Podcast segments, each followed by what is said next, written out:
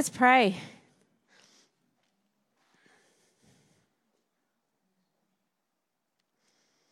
Jesus, I want to thank you for the way our lives can change just because we come into contact with our Lord and Savior. And Lord, today I pray that as we look at your word, Lord, that you will make our hearts burn when we hear your truth. So, Jesus, I pray that we'll have open hearts, we'll have open ears, we'll have open minds to hear what you want us to hear today, and that you will be allowed to move in this place however you want to. Help us to see Jesus, the risen King. Amen. Amen. So good. I just got to get up here. It's Easter. I like Easter. I really do. Um, well, if we're going to talk about Easter, let's talk a bit about Easter eggs. Does anyone like Easter eggs? What about the non chocolate kind of Easter eggs? Have you heard of those? Not, I'm not talking about lollies or anything like the sugar ones.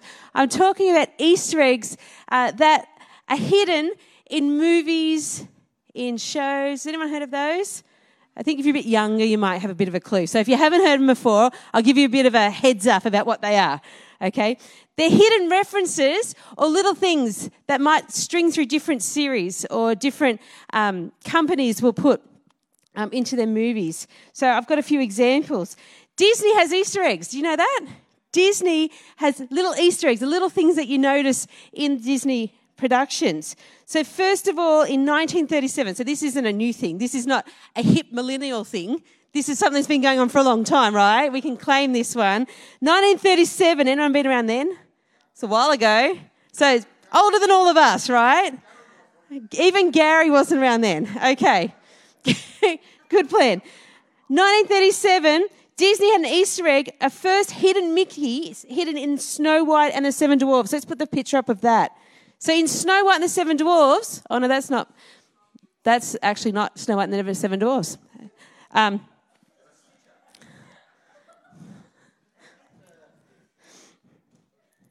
and every single full length movie since then, like, is that Moana? Lilo and Stitch, got it. So my kids are all growing up too fast.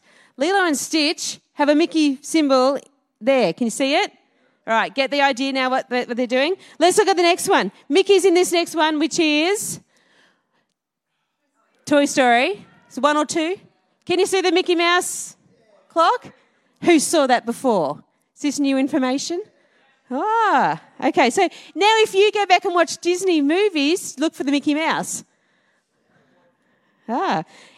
Barbie. Anyone watch Barbie movies? We got four girls, so mm. a lot of Barbie movies in our house over the years. The first Barbie movie was Barbie and the Nutcracker. Bet you didn't know that. Barbie and the Nutcracker. In all the Barbie movies since then, there's a picture of a nutcracker. So let's have a look at the next picture. Right there's a nutcracker in one of which movie is that? Which one of my kids know?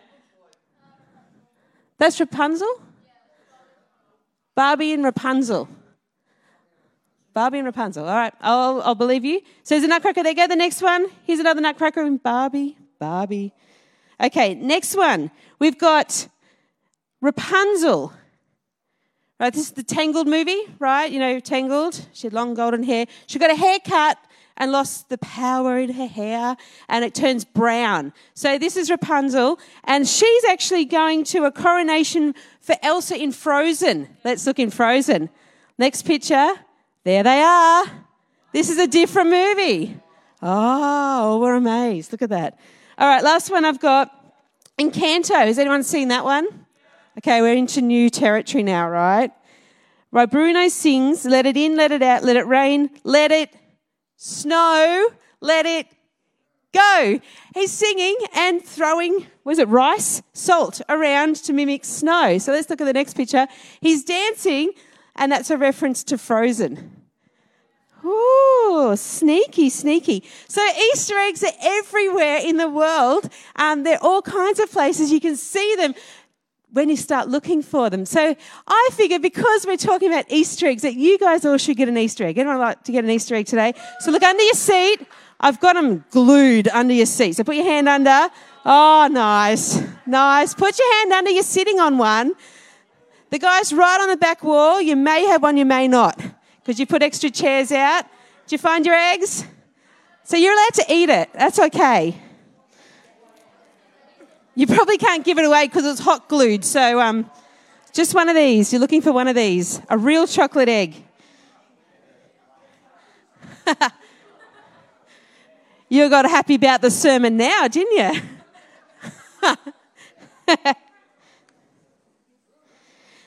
Have you ever had that experience that you can see something, it's right in front of you, but you don't see it? Has anyone had one of those? Like looking for the milk and it's not in the fridge? It's, I know it's not in there, but actually it is, but you haven't seen it. Maybe the butter, the butter goes missing in our house. Um, there's a traffic island. This is one of my embarrassing stories, right? There's a traffic island at the traffic lights near my house. And one Sunday I was all flustered because I was coming and I had a lot to do and my head was fully in all these things that I had to remember to get to church, remember this and that and everything else. And, and my brain was, and luckily there's no one else in the car with me. But the traffic lights changed and I was at the front of the line. So I wasn't really watching. You know how you just follow the car in front of you? I wasn't I had no one to follow. And this day I was looking for stuff next to my seat and trying to organize things. The lights turned green and I didn't even think about it. I just started going. And next thing I know, I look up and there's a traffic island coming straight at me. ah! So I kind of swing by. This is like three months ago. There's still tire tracks across that traffic island just in the dirt, like I didn't skid or anything like that, across there because um, I wasn't watching what I was doing and I was so distracted. And, and traffic lines don't move, do they? No, that was been there forever. It's going to stay there forever. And I just wasn't watching it, something that was right in front of me. And I was really glad I watched Facebook a bit after that. I was waiting for the dash cams of Australia to put up pictures of this crazy red car going over an island instead of around it. It didn't happen. It's okay. You saw it? All right. I didn't even see it coming.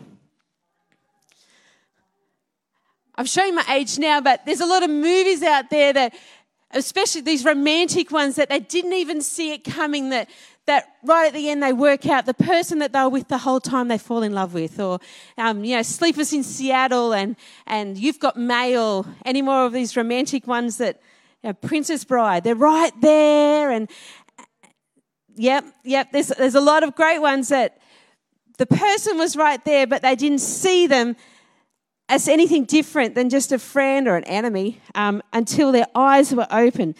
So today I want to um, tell you a word that means something like that. It's a Greek word. And this is, this is my terrible Greek, so I'm really sorry if you're Greek and I say it badly. So, epiginosko. This is your Greek lesson for the day. Epiginosko. It means to know exactly, to recognize. It's revealed to you. Epiginosko. It's an interesting word. I came to realize it when I directed my attention to it. When I looked at it, it showed itself for what it really was. Epiginosko. It's a great word. Today, um, one of our greatest difficulties is getting the information that's here 30 centimeters to here. We understand things, but we don't always get it in our hearts. We don't always realize the extent of it in our lives. And I don't know about you, but some movies, when they're over, I need to debrief. And I need to walk away from a movie just, oh, that was just so fast and furious, and I don't even know what was going on in it. fast and furious, there you go. and the drive home is usually a conversation about what happened in the movie. I encourage you to have conversations on the drive home from church about what God's doing and what God has done. We don't talk negatively about what happened in church, do we? We talk about what God's doing, what He said to me, and how it relates to my life. So, all of that to say that in Luke 24 in the Bible, there was these two guys walking home. All this stuff had gone down in Jerusalem, and they're walking home going, What was that? They were trying to make sense of it and say, How could I have been so wrong in what I was thinking?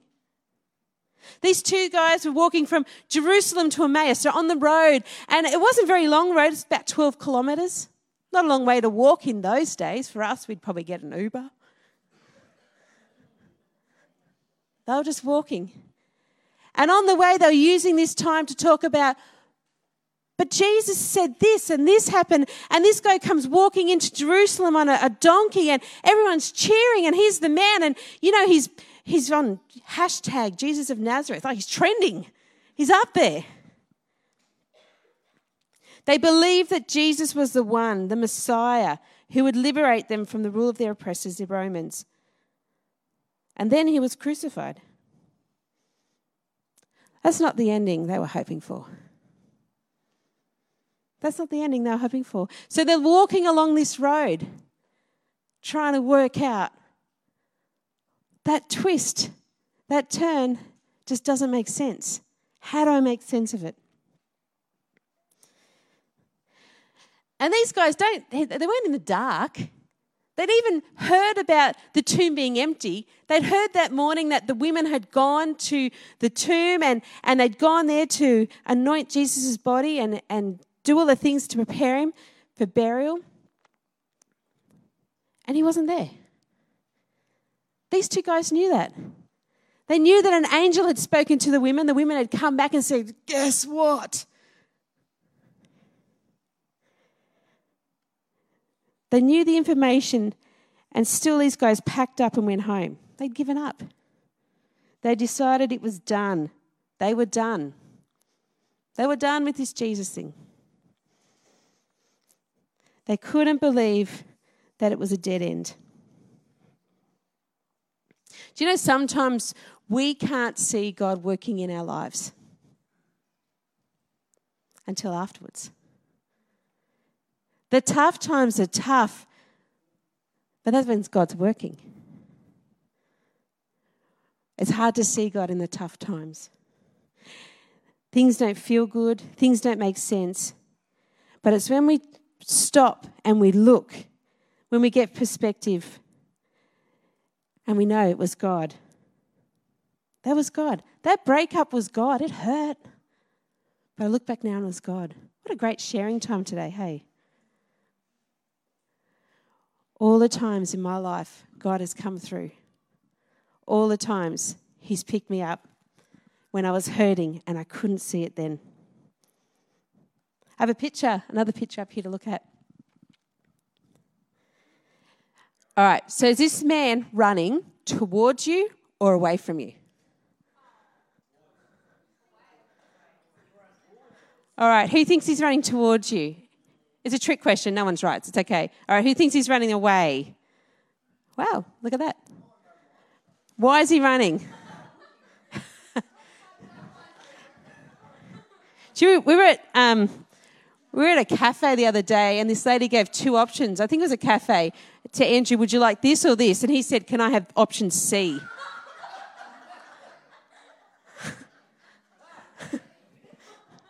two options today. If the man's running towards you, they say, this is just the study they've been doing, they say if you can see a man running towards you, they say you can solve problems and past life difficulties using analytical skills and good reason. Sound about right? You may learn quickly once you become curious about something. However, you may not be good at multitasking. All right? All right, what about if you see a man running away from you? They say you can rely on your intuition and excellent senses. Your brain is at its best when you immerse yourself in something creative, and these people are great multitaskers and have a pretty good memory. Does that ring true? Feeling good about yourself now? Now, we may process things differently, but we all have the same problem when it comes to getting from what's up here down to here. We all got the same problem. The problem for these disciples was not in their heads, but in their hearts. They could have discussed this subject of Jesus for days and days and still not got anywhere. What they needed was a fresh understanding of who Jesus was. So these two disciples Uh, in Luke 24, they even call Jesus a prophet. They changed from calling him Messiah to prophet. They've, they've downgraded him because he didn't do what they thought he was going to do. So they said, oh, well, this guy was a prophet. They're finding it hard to believe. It's too dark. If Jesus is dead, he can't possibly be the Messiah chosen by God. When things get dark in our life, when we lose our jobs or a loved one, when tragedy happens and our hearts can't make sense of it, it's easy to say, well, maybe Jesus isn't God. Maybe he's not as powerful as I thought. But then, verse 15, Jesus shows up. He starts walking with these two disciples on their road. He doesn't do anything magical, he just starts walking with them and he's listening to their gloomy conversation. And he says to them, Hey, what's, what are you talking about? And these two guys, you know, sometimes you think the whole world knows something and you got no idea. They said, What rock have you been living under?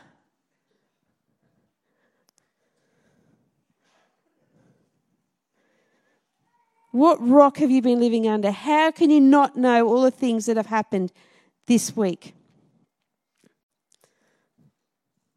Can you believe it? The author of the book just asked what the story was about. Jesus didn't need to know, he wanted them to talk about it to him. So Jesus started sharing through the Old Testament the Easter eggs about him all through the Old Testament, it points to Jesus. It points in so many ways to who Jesus is, why he came, what he does, and where he's going. The whole way through. Jesus isn't just a random story packed in a, a big book, he is the book. He is the book. And we don't know what parts Jesus shared with these two guys as they walked along the road, but perhaps he started at Genesis 15, the promise of the Redeemer. And maybe he traced these promises the whole way through the Bible. He may have paused at Genesis 22, which tells of Abraham who put his only cherished son on the altar. Surely he touched on the Passover, the Old Testament sacrifices, the ceremonies, the Day of Atonement, the serpent in the wilderness, where everyone that was bitten by these venomous snakes just had to look and believe and they would live. Happened in the Old Testament the suffering servant in Isaiah 53, the prophetic messages in Psalms. The key to understanding the Bible is seeing how it points to Jesus. The terribleness of sin is found throughout the Old Testament, and so is the deep, deep love of God. Deep love of God. And when we look at the Bible, we see that Jesus is the one final sacrificial lamb that takes away the sins of the world. And all we have to do is believe in Him, and we get to live in life eternal with Him. The resurrection happened because that was the plan all along. Now, so much truth is being bombed on these two guys as they're walking down the road. Jesus is just, well, what about this and this and this and this and this? Their hearts start burning inside of them. It was a good burn. It was a blessing they wanted to last. So as they neared the end of their journey and they were they were they were got to where they needed to go, Jesus acted like he was going to walk further. And they said, Come and stay. Have dinner with us. Stay the night and you can go on your journey tomorrow. Come and stay with us. And he did. And it was then that they sat down to eat that Jesus took the bread, broke it, blessed it, and their eyes were opened.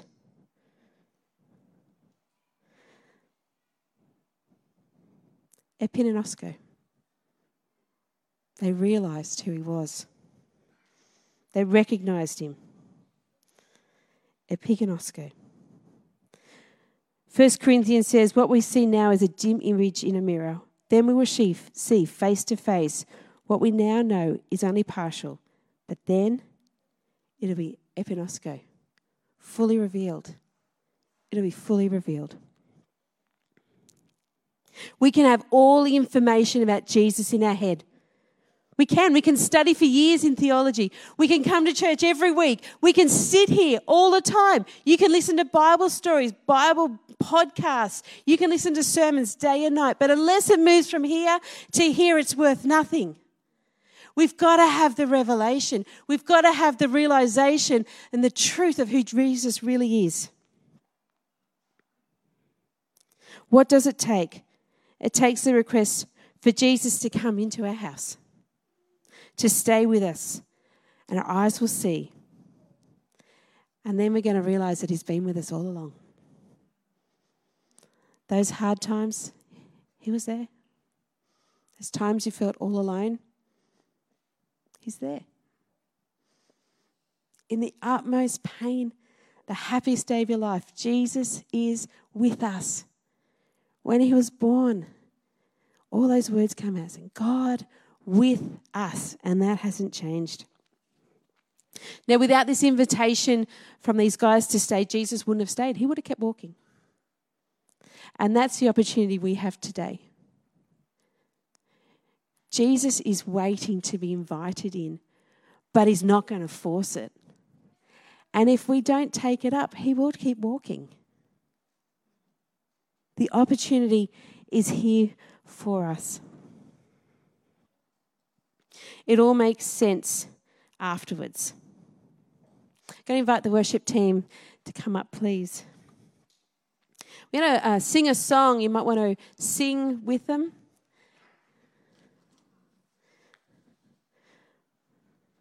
But what about when you look for God and you can't sense His presence? What about those times? We look for Him, we're told that He's right here, but we can't feel Him. Feel like that he'll talk to anyone but me. Ever had those days? Prayers get as far as the ceiling. Maybe we're struggling. Maybe we're fatigued or frustrated and we can't see Jesus and we can only think of everything that's wrong with our lives. That's when we need to do what we did in sharing time. Remember the stuff that Jesus has already done for us. Put a monument there. That's what they did in the Bible. Remind ourselves God was here with me. I saw God. Maybe your heart's been burning if you've been here today. You might want to say, God, show me the Easter eggs of God's goodness in my life because they're hidden. Plain sight, right there, where God has been for me. Show me how I was protected. Show me how I was blessed. Show me your hand working, even though I didn't care. Romans 5 8 says, But God demonstrates his own love for us in this. While we were still sinners, Christ died for us. That's the promise we have today. Doesn't matter where you've been, doesn't matter where you are now. God's promise is for us today. He died for us, He died for me, He died for you, and He invites you into a relationship with Him. Our response is to invite Jesus to stay with us. Open our eyes. Help us to epiginosko. Help us see Jesus today. Why don't you stand? Let's sing together. If you'd like to respond and pray in some, for some reason, in some way, you're welcome to come down the front and do that. Let's worship Jesus. Let's tell him how much we love him. Let's thank him. And if you want to step into a relationship with him, he's right here waiting for that to happen. Let's sing together.